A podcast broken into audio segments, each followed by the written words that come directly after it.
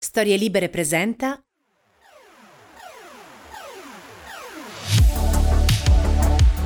In questo episodio parleremo di un argomento terra-terra, di uno strano tema dell'alimentazione e della cucina che arriva direttamente dal sottosuolo.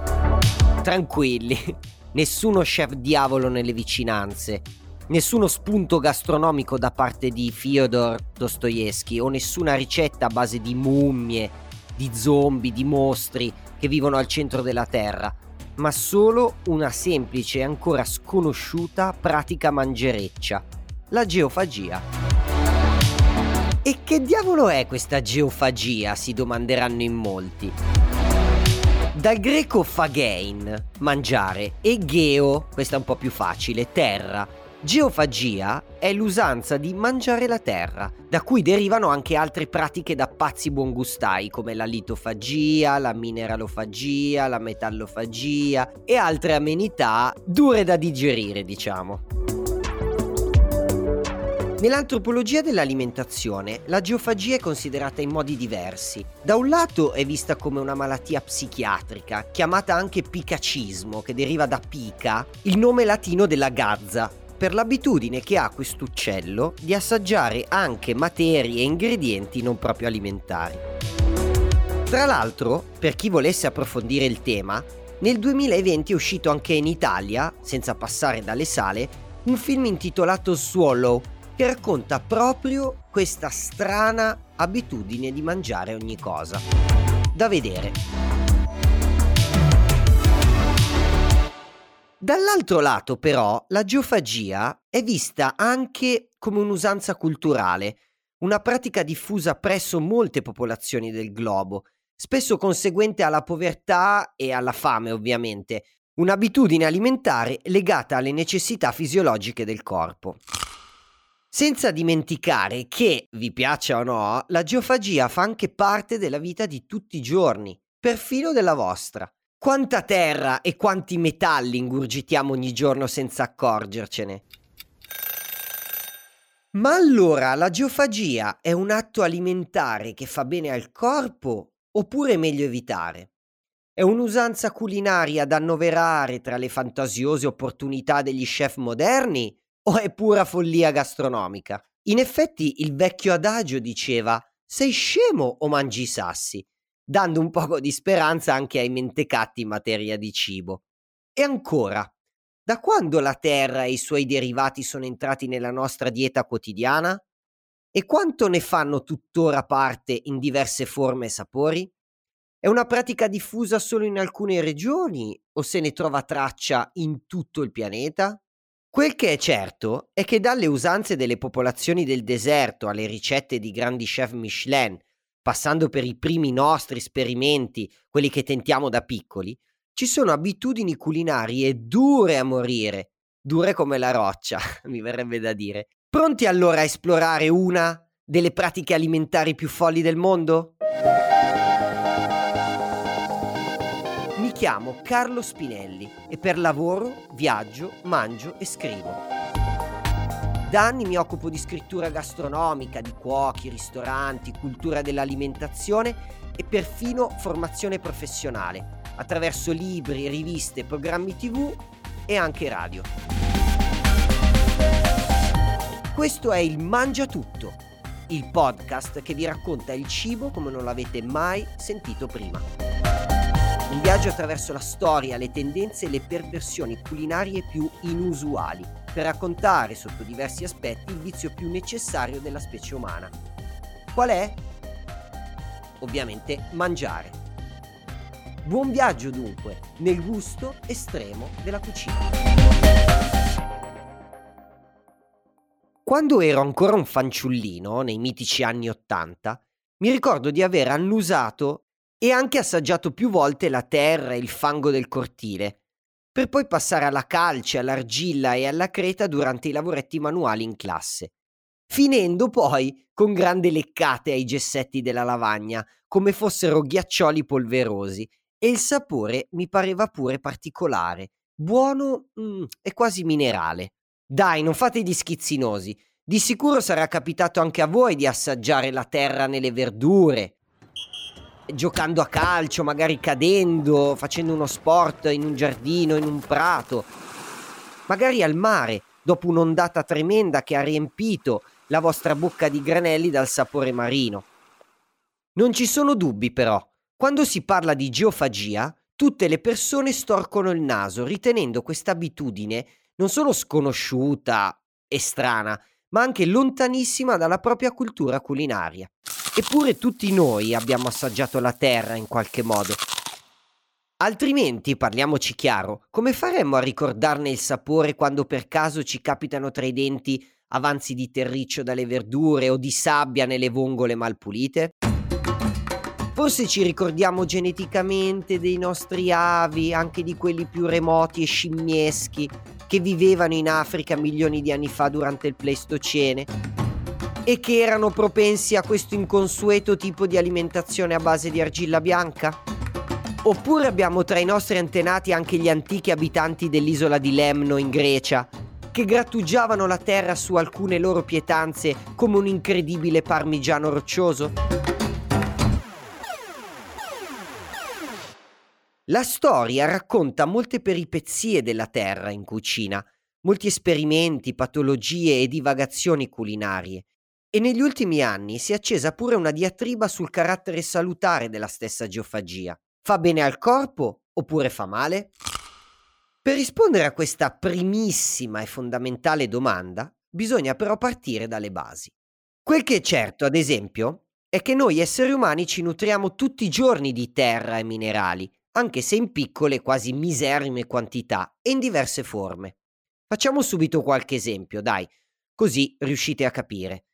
I minerali presenti nelle verdure, ovviamente, come la barba dei frati, gli spinaci, le barbabietole, le bietole e le stesse carote viola da quel sapore terroso molto intenso. Le acque iperminerali, quelle dall'alto residuo fisso superiore a 1500 mg al litro e che abbiano elevate quantità di calcio, le acque calciche ad esempio, oppure di ferro, le acque ferruginose, oppure quelle un po' difficili da digerire, le acque alcaline terrose, che sono ricche di un metallo già di per sé indicativo di una cattiva digestione, lo stronzio. Alcune bevande energetiche o a base di cereali, i famosi latti vegetali, a cui sono stati aggiunti per esempio elementi in più come magnesio e lo stesso calcio. Poi di sicuro la terra, il sapore di terra arriva dai funghi, dai tartufi e tutte le altre creature ipogee, le erbe selvatiche, quando magari vengono colte e mal pulite. I pesci con tanto fosforo, che è il secondo minerale più abbondante nel nostro corpo, nelle ossa soprattutto. E il selenio, elemento di cui sono molto ricche anche le patate, loro che escono proprio dalla terra. E poi le alghe e alcuni crostacei, nel cui sangue sguazzano come bagnanti in vacanza tante molecole di silicio la carne selvatica come il cervo e il cinghiale, dai sapori sexy ma ferrosi, i molluschi e i legumi, che spesso, non essendo lavati bene, presentano pietruzzi e rimasugli di terra dopo la raccolta in campo. E ancora, minerali di potassio e zinco nel dentifricio, che magari accidentalmente ingoiamo mentre ci laviamo i denti, o i beveroni di argilla commestibile, che invece ingurgitiamo volontariamente, memori di discutibili usanze dietetiche dal sapore fine anni 90. E ovviamente il più comune degli alimenti, il sale estratto dalle rocce, il salgemma, normalmente bianco o nelle infinite sfumature cromatiche dei tempi moderni. Mi viene in mente per esempio il sale viola di Kala Namak, indiano, ricco di ferro e zolfo, che sa di uova soda, anzi quasi sulla via della marcescenza, potremmo dire, che i vegani utilizzano con la crema di zucca per ottenere finti tuorli assolutamente credibili. Il sale nero delle Hawaii, invece, è ricco di carbone vegetale dovuto alla presenza della lava vulcanica sulle isole. Il sale rosso, sempre dalle bellissime Hawaii, assume invece questa colorazione da un'argilla vulcanica rossa, che asciugandosi col sole lascia nel sale depositi ferrosi 5 volte superiori rispetto al comune sale da cucina. Nessuno ci aveva pensato, ma il sale è in effetti un minerale che arriva dalla terra. Pochi esempi, ma che rendono bene l'idea della nostra pressoché inevitabile geofagia quotidiana. L'acqua e il sale, nello specifico, sono proprio elementi che derivano direttamente dalla Terra, si mescolano a essa di continuo, sono chimicamente e geologicamente da considerare suoi figli in tutti i sensi. Anche chi si nutre di pasta artigianale macinata a pietra assume involontariamente e senza saperlo del materiale minerale.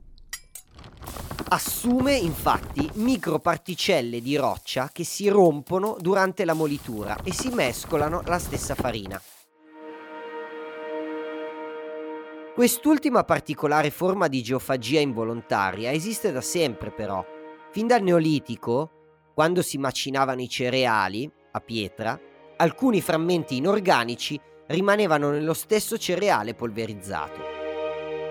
E attraverso la storia, quindi, uomini, donne e bambini hanno ingurgitato abitualmente frammenti e granelli di roccia, di pietra e di altri elementi vicini alla geofagia.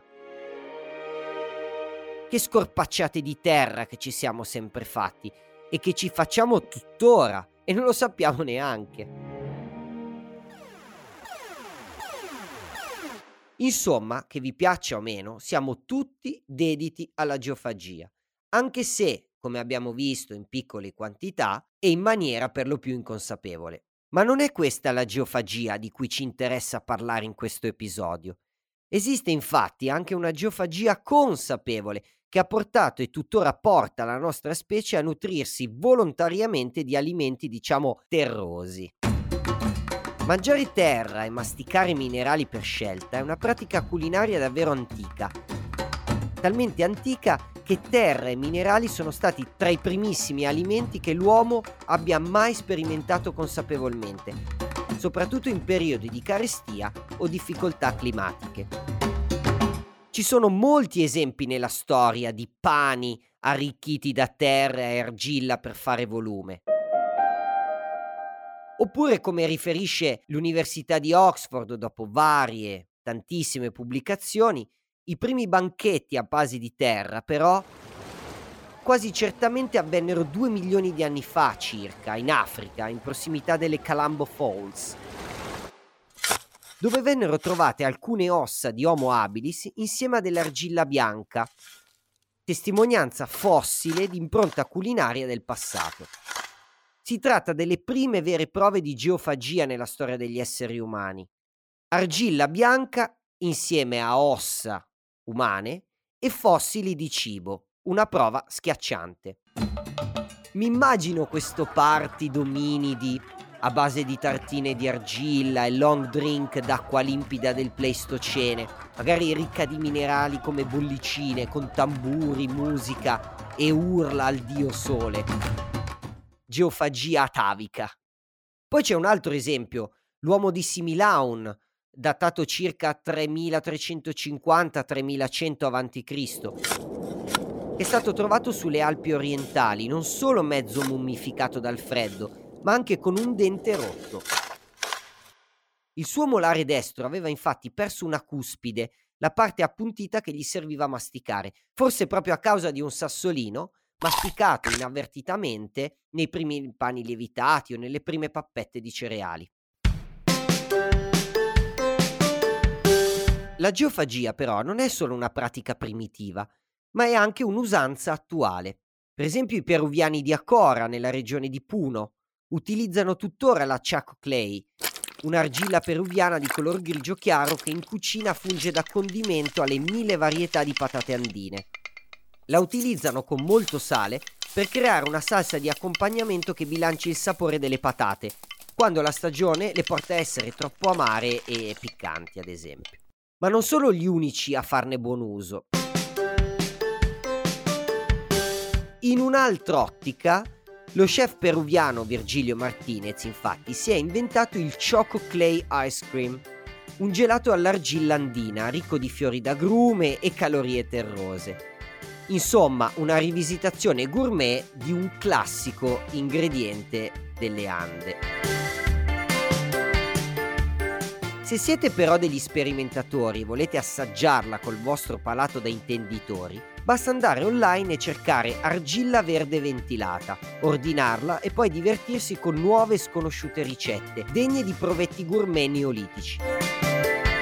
Quando viene sciolta in acqua, di solito circa un cucchiaino in un bicchiere, e ingerita, l'argilla verde può dare dei benefici, come aiutare a ridurre il gonfiore addominale e l'acidità di stomaco, elimina le tossine, la nausea e i gas intestinali, può depurare il fegato, contrastare la diarrea e favorire il benessere della bile e dei reni. Un vero ingrediente toccasana, rubato però al mondo dell'edilizia. Ippocrate, il medico del famoso giuramento, è stato molto probabilmente il primo uomo di cultura a parlare in maniera ufficiale di geofagia. Se una donna incinta sente il desiderio di mangiare terra o carbone e poi li mangia, il bambino mostrerà segni di ciò. Così almeno lui scriveva. Tutt'oggi, in certi villaggi del Kenya occidentale, bambini e donne gravide mangiano regolarmente la terra e la sabbia una scelta ben consapevole, per lo più per sopperire alla mancanza di ferro tipica in gravidanza, oppure, molto più probabilmente, una risposta alla grande penuria di cibo di quelle regioni e alla fame perenne che chiama. Adesso attenzione perché ci sono altre testimonianze molto interessanti. Il biologo nutrizionista Giuseppe Musolino, per esempio, ha studiato a lungo l'argomento e attraverso una corposa bibliografia ha scoperto per esempio che alcune giovani donne in Sudafrica credono che mangiare terra ammorbidisca e dia alla loro pelle un miglior colore, rendendole quasi più attraenti.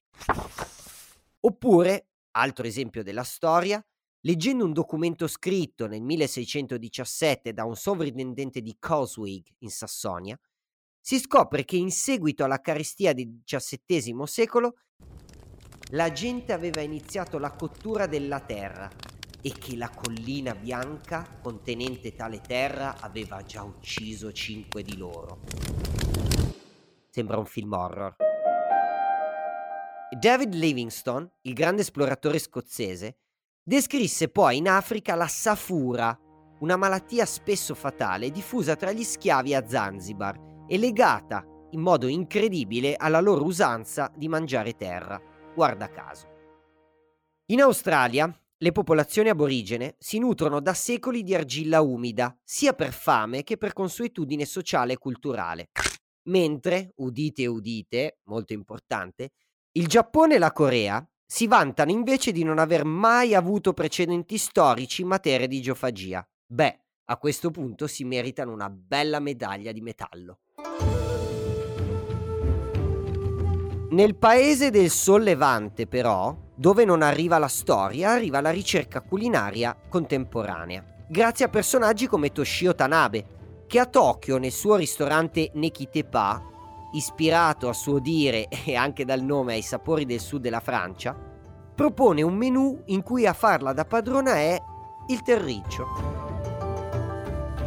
Ecco allora la zuppa di patate terriccio, frutti di mare con risotto di terriccio, addirittura il gratin di terriccio e per finire gelato di terriccio.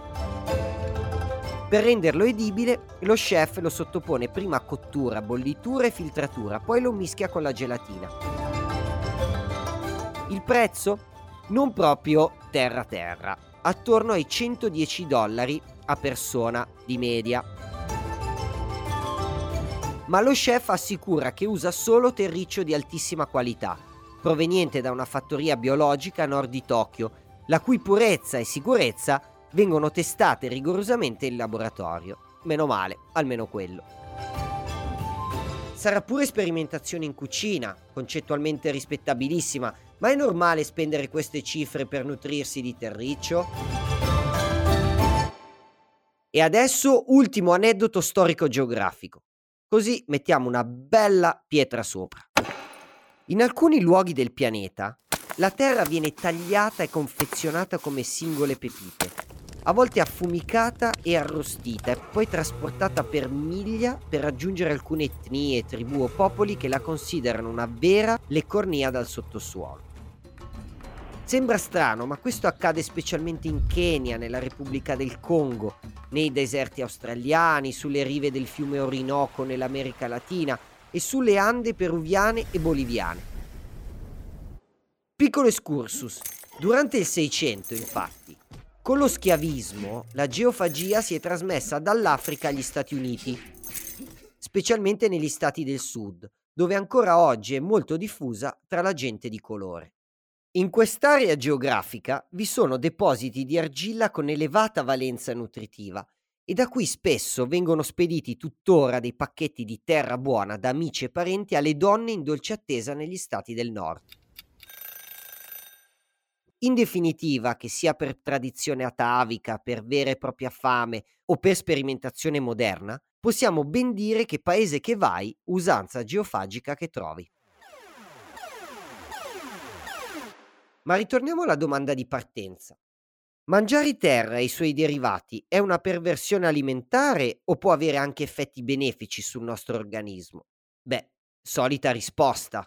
Dipende innanzitutto da cosa e da quanto ne mangiamo, ma di sicuro non si può negare l'importanza dell'elemento minerale all'interno di un'alimentazione sana, ricca ed equilibrata. E non parliamo solo dei minerali più ovvi e già citati, il ferro, il calcio e il fosforo. Prendiamo ad esempio un metallo meno noto e celebrato, almeno in campo alimentare, il litio.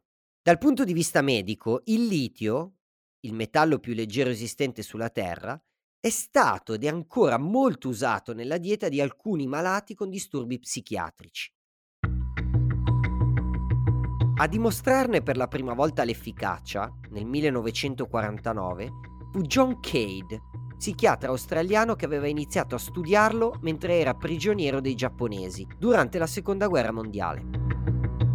Oggi il litio è usato da milioni di persone nel mondo ed è il trattamento standard per i disordini bipolari, per le depressioni e per alcuni stati maniacali. In un recente articolo della Fondazione Veronesi si afferma persino che il litio sia un metallo prezioso per il cervello, addirittura il più valido stabilizzatore dell'umore. E ora uno studio suggerisce che può essere efficace addirittura per l'ippocampo, area preposta alla memoria.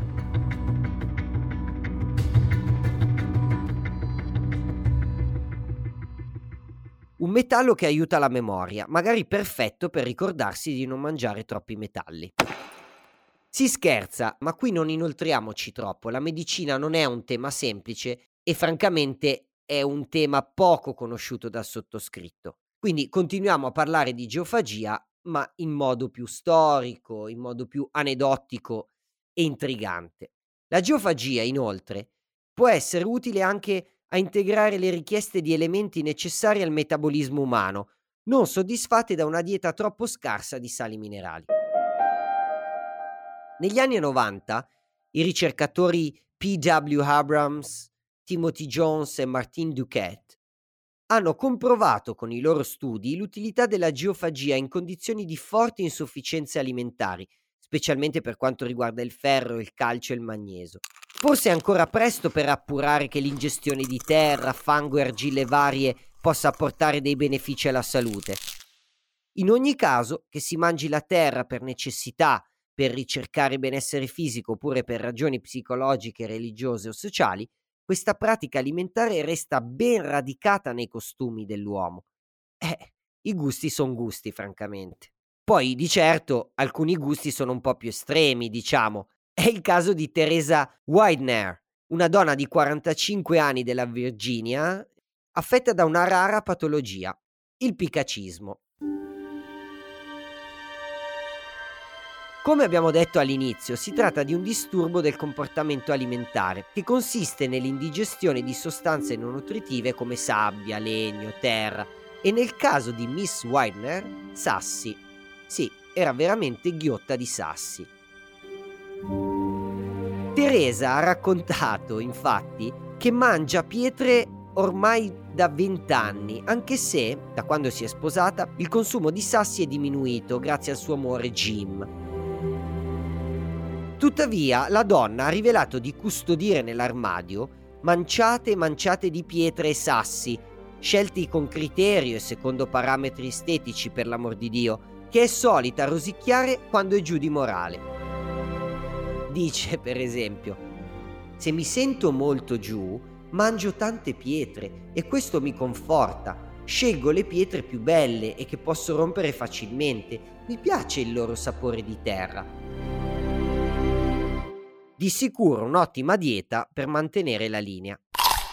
Dagli Stati Uniti all'India, con Sudama Devi, 92 anni, vive nel villaggio indiano di Kairi Norpur e mangia ogni giorno circa un chilo di sabbia, usandola come una specie di condimento per gli alimenti.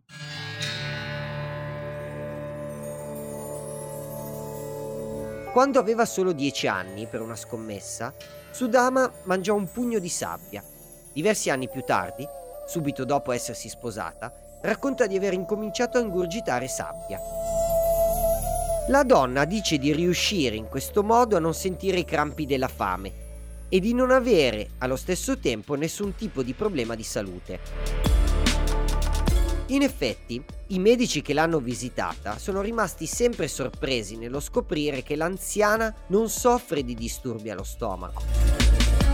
Sudama utilizza spesso la sabbia per allungare i suoi pasti, molto poveri a causa delle sue pessime condizioni economiche, mischiandola con acqua e altri cibi. Notizia strana e quasi inverosimile, ma d'altronde l'ha pubblicata addirittura il The Mirror. Dopo aver chiarito dunque la differenza tra geofagia consapevole e inconsapevole e quella tra geofagia da fame, da perversione mentale o legata a motivi culturali, e aver poi viaggiato nel tempo e nello spazio per capire quanto la nostra specie buongustaia sia legata a questa strana pratica alimentare da sempre, Ora proviamo, come sforzo finale, a capire se la geofagia è tuttora un trend alimentare molto comune tra i sapiens, anche tra quelli più attenti ai vizi e alla raffinatezza della cucina gourmet. Quando si tratta di geofagia, chiamatela anche litofagia o mineralofagia, e alta cucina, il discorso diventa però più provocatorio. I grandi chef sono abituati a usare tanti diversi ingredienti e nella loro creatività può accadere qualcosa di monolitico. In epoca infatti di banali bubble tea giapponesi, cucina food porn, pizza kebab, junk food e raccolta spontanea di erbe selvatiche, nell'alta cucina non poteva mancare ovviamente anche la terra. Vengono subito in mente le cotture nell'argilla come il piccione, l'anguilla, o addirittura il pesce gatto, come ha fatto il giovane cuoco Davide Carnchini nel Comasco, che imprimono alle carni cucinate un sapore più minerale e difficile da individuare. Più interessanti i casi in cui la terra o i suoi derivati sono proprio scelti e usati come ingredienti nella preparazione di piatti gourmet. Abbiamo già visto gli esempi del peruviano Martinez o del giapponese Tanabe, ma tornando a casa nostra non si può non partire dal gioco della caccia dello chef Massimo Bottura, per il famoso piatto in cui viene riprodotta una scena di caccia nel bosco. Il sangue che macchia il piatto viene infatti realizzato con succo di rapa rossa e un incredibile distillato di terra, per sentire in bocca il sapore selvatico del sottobosco e dei campi delle colline modenesi. Gennaro Esposito di Vico Equense, nella penisola sorrentina, mi ha raccontato invece un metodo ancestrale per cucinare dei sassi del mare, ossia la bollitura, ricorrendo alla tradizione. In mancanza del pesce, alcuni abitanti costieri, infatti, erano soliti far bollire in acqua piovana le pietre raccolte sott'acqua o in prossimità della spiaggia, per produrre un inaspettato e buonissimo brono di mare un vero e proprio estratto di sassi Michelin, intriso dei sapori salmastri e salini in cui quelle pietre hanno vissuto per millenni. E cosa dire dell'idea di maturazione sottoterra della carne? Un'invenzione del cuciniere Salvatore Tassa in Ciociaria, che lascia la carne bovina a maturare per 10 giorni sotto l'incubazione minerale di un composto di terra, controllata e sterilizzata ovviamente. Una specie di fango con proprietà nutritive dosate al micron, alla temperatura costante di frigo. Passati i giorni di maturazione, lo chef toglie la terra, pulisce bene la parte esterna, quella più esposta, anche se rimane comunque un po' scura, una sorta di sottile scorza nerastra che funge da protezione dell'interno, e la serve così com'è, nella sua nuova rivoluzionaria veste. Il risultato qual è? La carne sembra cruda, ma è cotta Dentro è rossa, non è ossidata né frollata. La terra attacca le fibre e crea un involucro in cui gli enzimi lavorano. La terra quindi, in questo caso, è usata come veicolo tecnico piuttosto che come ingrediente. Questi chef sono veramente arditi. Ma c'è anche lo chef basco Andoni Luis Aduriz, che ha realizzato una sacerdotale pietra commestibile, poi non sono altro che patate al caolino. Che cos'è questo piatto? All'apparenza è totalmente simile a un acciottolato di sassi, ma in realtà è formato da patate lavorate con il caolino, una roccia clastica, e il lattosio. Questo cuoco d'avanguardia si diverte molto a servire questi tuberi trasformati, mischiandoli insieme a pietre vere, del tutto identiche nella forma e nel colore giusto per far confondere i clienti. Ecco, questo è il classico esempio di come distruggere una clientela dalla dentatura perfetta. Se vi piace quest'ultimo aneddoto e se volete sorprendere amici e parenti con questi effetti speciali geofagici, restate sintonizzati perché questo folle piatto dello chef Aduriz sarà la ricetta con cui chiuderemo questo episodio. Ma questa metamorfosi ovidiana in cucina non basta al cuoco Andoni. Ecco spuntare dalle sue ricerche anche il carbonato di calcio della madreperla, utilizzato nelle fucine del suo ristorante Mugarriz nei Paesi Baschi per solidificare e rendere opalescenti le superfici di frutta e verdura. Dalla terra alla roccia, elevandoci nella scala di nobiltà dei metalli, non possiamo non accennare all'abitudine di somministrare anche oro e argento in cucina. Questi due elementi fanno parte del grande mondo della geofagia, nella sottospecie appunto della metallofagia. Sono alimenti senza sapore che vengono utilizzati in cucina sotto forma di lamine sottilissime per decorare o scatenare effetti visivi luminosi nei piatti. Si possono trovare fogli d'argento, di rame, alluminio e palladio per i più facoltosi anche in platino, ma è quello dorato essere il più gettonato tra i grandi chef. E da studioso e storico della cucina italiana non posso non citare il semplice e sconvolgente nell'Italia degli anni Ottanta risotto allo zafferano con foglia d'oro dello chef Gualtiero Marchesi. Sembra che l'oro sia un metallo che non va mai di traverso, chissà perché. Infine la distillazione ovvero quel processo molto semplice di bollitura di un liquido con la cattura del vapore che ne deriva, che poi viene raffreddato per essere riportato allo stato liquido. Da qui sono nati tanti piatti nella cucina gourmet, come la rivisitazione del classico riso mari e monti del cuoco di Pinerolo Cristian Milone. Il mare è rappresentato dalle ostriche a crudo, e i monti da un distillato di terra e muschio umidi provenienti dal bosco. Sperimentazioni forti, più o meno riuscite, ma sempre concettualmente rispettabili. Se non altro perché rendono attuale il caro, vecchio e intramontabile detto: sei scemo o mangi sassi? In conclusione, nella storia e nell'antropologia dell'alimentazione, la geofagia è stata ed è ancora considerata allo stesso tempo e da diversi punti di vista un'usanza culturale, una pratica indotta dalla povertà e dalla fame, una devianza psichica e un gusto ricercato nella cucina creativa. Nulla vieta di pensare che la geofagia sia solo un comportamento leggermente anormale per noi, adottato da certe popolazioni in Africa, Asia, Oceania e Sud America, allorquando i sali minerali risultino molto scarsi nelle loro diete. E che, altresì, il suo attuale ritorno in auge derivi dal gusto per le ricercate esplorazioni culturali e che proprio della cucina d'avanguardia degli chef moderni. Sullo sfondo rimane il nostro dubbio, che non è però né antropologico né psicologico, e rimane la domanda centrale. Ma la geofagia fa veramente male? Una domanda a cui basta rispondere col buon senso. Come degustazione sporadica può andare bene, evitando terre, metalli sporchi o contaminati, oppure in forme tondeggianti e per nulla appuntite.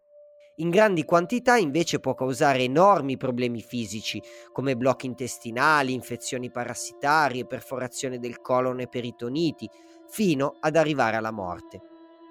E allora sì che dormiremo come dei veri sassi. E a proposito di sassi, ecco la ricetta con cui chiudiamo questo episodio. Le pietre commestibili dello chef Andoni Luis Aduriz del ristorante Mugaritz nei Paesi Baschi. Due stelle Michelin dal 2006. Vi avverto subito, non è una ricetta semplicissima, anche a livello di attrezzatura. Serviranno infatti degli spiedi in metallo e una teglia perforata in cui poter infilare appunto gli stessi spiedi. Pronti? Ok, dai, partiamo. Ingredienti per 4-5 persone circa. 16 patate novelle di piccole dimensioni, del peso di 30-35 grammi l'una. Meglio se del tipo sherry, una patata buccia rossa che ha una polpa ricca di materia secca e che assorbe poco l'olio. Per il rivestimento 30 ml di caolino, una roccia detritica della famiglia delle argille, che si può trovare facilmente nei negozi di prodotti naturali o anche online. 20 g di lattosio, 80 ml di acqua, sale e del colorante vegetale nero. Preparazione del rivestimento. Miscelare tutti gli ingredienti fino ad ottenere un liquido. Continuare a mescolare fino ad avere la consistenza di uno yogurt denso. Preparazione delle patate. Pulite delicatamente le patate con una spazzola morbida, senza pelarle. Bollitele per 15-20 minuti, facendo attenzione a non cuocerle troppo. Asciugatele bene con un panno prima di procedere. Prendete ogni patata e infilzatela con la punta di uno spiedo in metallo non troppo lungo, fino a che non raggiunge il centro della patata stessa. Immergete ogni patata nel composto di caolino fino a ricoprirla interamente Inserite l'altra estremità dello spiedo nei buchini di una teglia perforata, in modo che rimanga in posizione verticale senza che le patate appoggino sulla teglia. Quindi inserite la teglia in un forno preriscaldato a bassa temperatura, 50 gradi circa, e cuocete per 30 minuti, fino a quando il rivestimento non si sarà asciugato, assumendo l'aspetto di un sasso. All'interno Proprio grazie alla protezione di questo guscio, le patate rimarranno invece morbide e pastose. Ed ecco l'ultimo colpo di scena dello chef Aduriz. Impiattare le patate insieme a dei veri sassi di fiume, di dimensioni simili a quelle delle patate, ovviamente. Se volete che anche l'aspetto sia del tutto identico, potete rivestire anche i sassi con il composto di caolino. Quindi scaldate i sassi in forno a 70 gradi per 5-7 minuti. Impiattate le patate insieme ai sassi, che non hanno solo funzione decorativa ma anche il compito di tenere calde le patate, e portate il piatto in tavola. Questa strana pietanza viene generalmente servita con accompagnamento di aioli, una salsa a base d'aglio di cui potete facilmente recuperare la ricetta online, che servirete in scodelle individuali per ogni commensale. Due raccomandazioni però, direttamente dalla cucina del Mugarritz. La prima è mangiare rigorosamente con le mani, anche per accorgersi facilmente dal peso se quello che avete preso è una patata rivestita o un vero sasso. La seconda è che il primo morso andrebbe dato senza salsa, per cogliere appieno il contrasto tra le differenti consistenze del rivestimento terroso e dell'interno patatoso e ovviamente per sentire il sapore del caolino da veri intenditori geofagici. Sono Carlo Spinelli, scrittore gastronomico e studioso di storia e antropologia dell'alimentazione. E questo era Il Mangia Tutto, il podcast che vi guida alla scoperta delle abitudini, delle tendenze e delle perversioni culinarie più inusuali e curiose, per raccontare sotto diversi aspetti il vizio più necessario della specie umana. Qual è? Ovviamente il mangiare. Il fonico di studio è Antonio Mezzadra. Post produzione e sound design di Veronica Buscarini.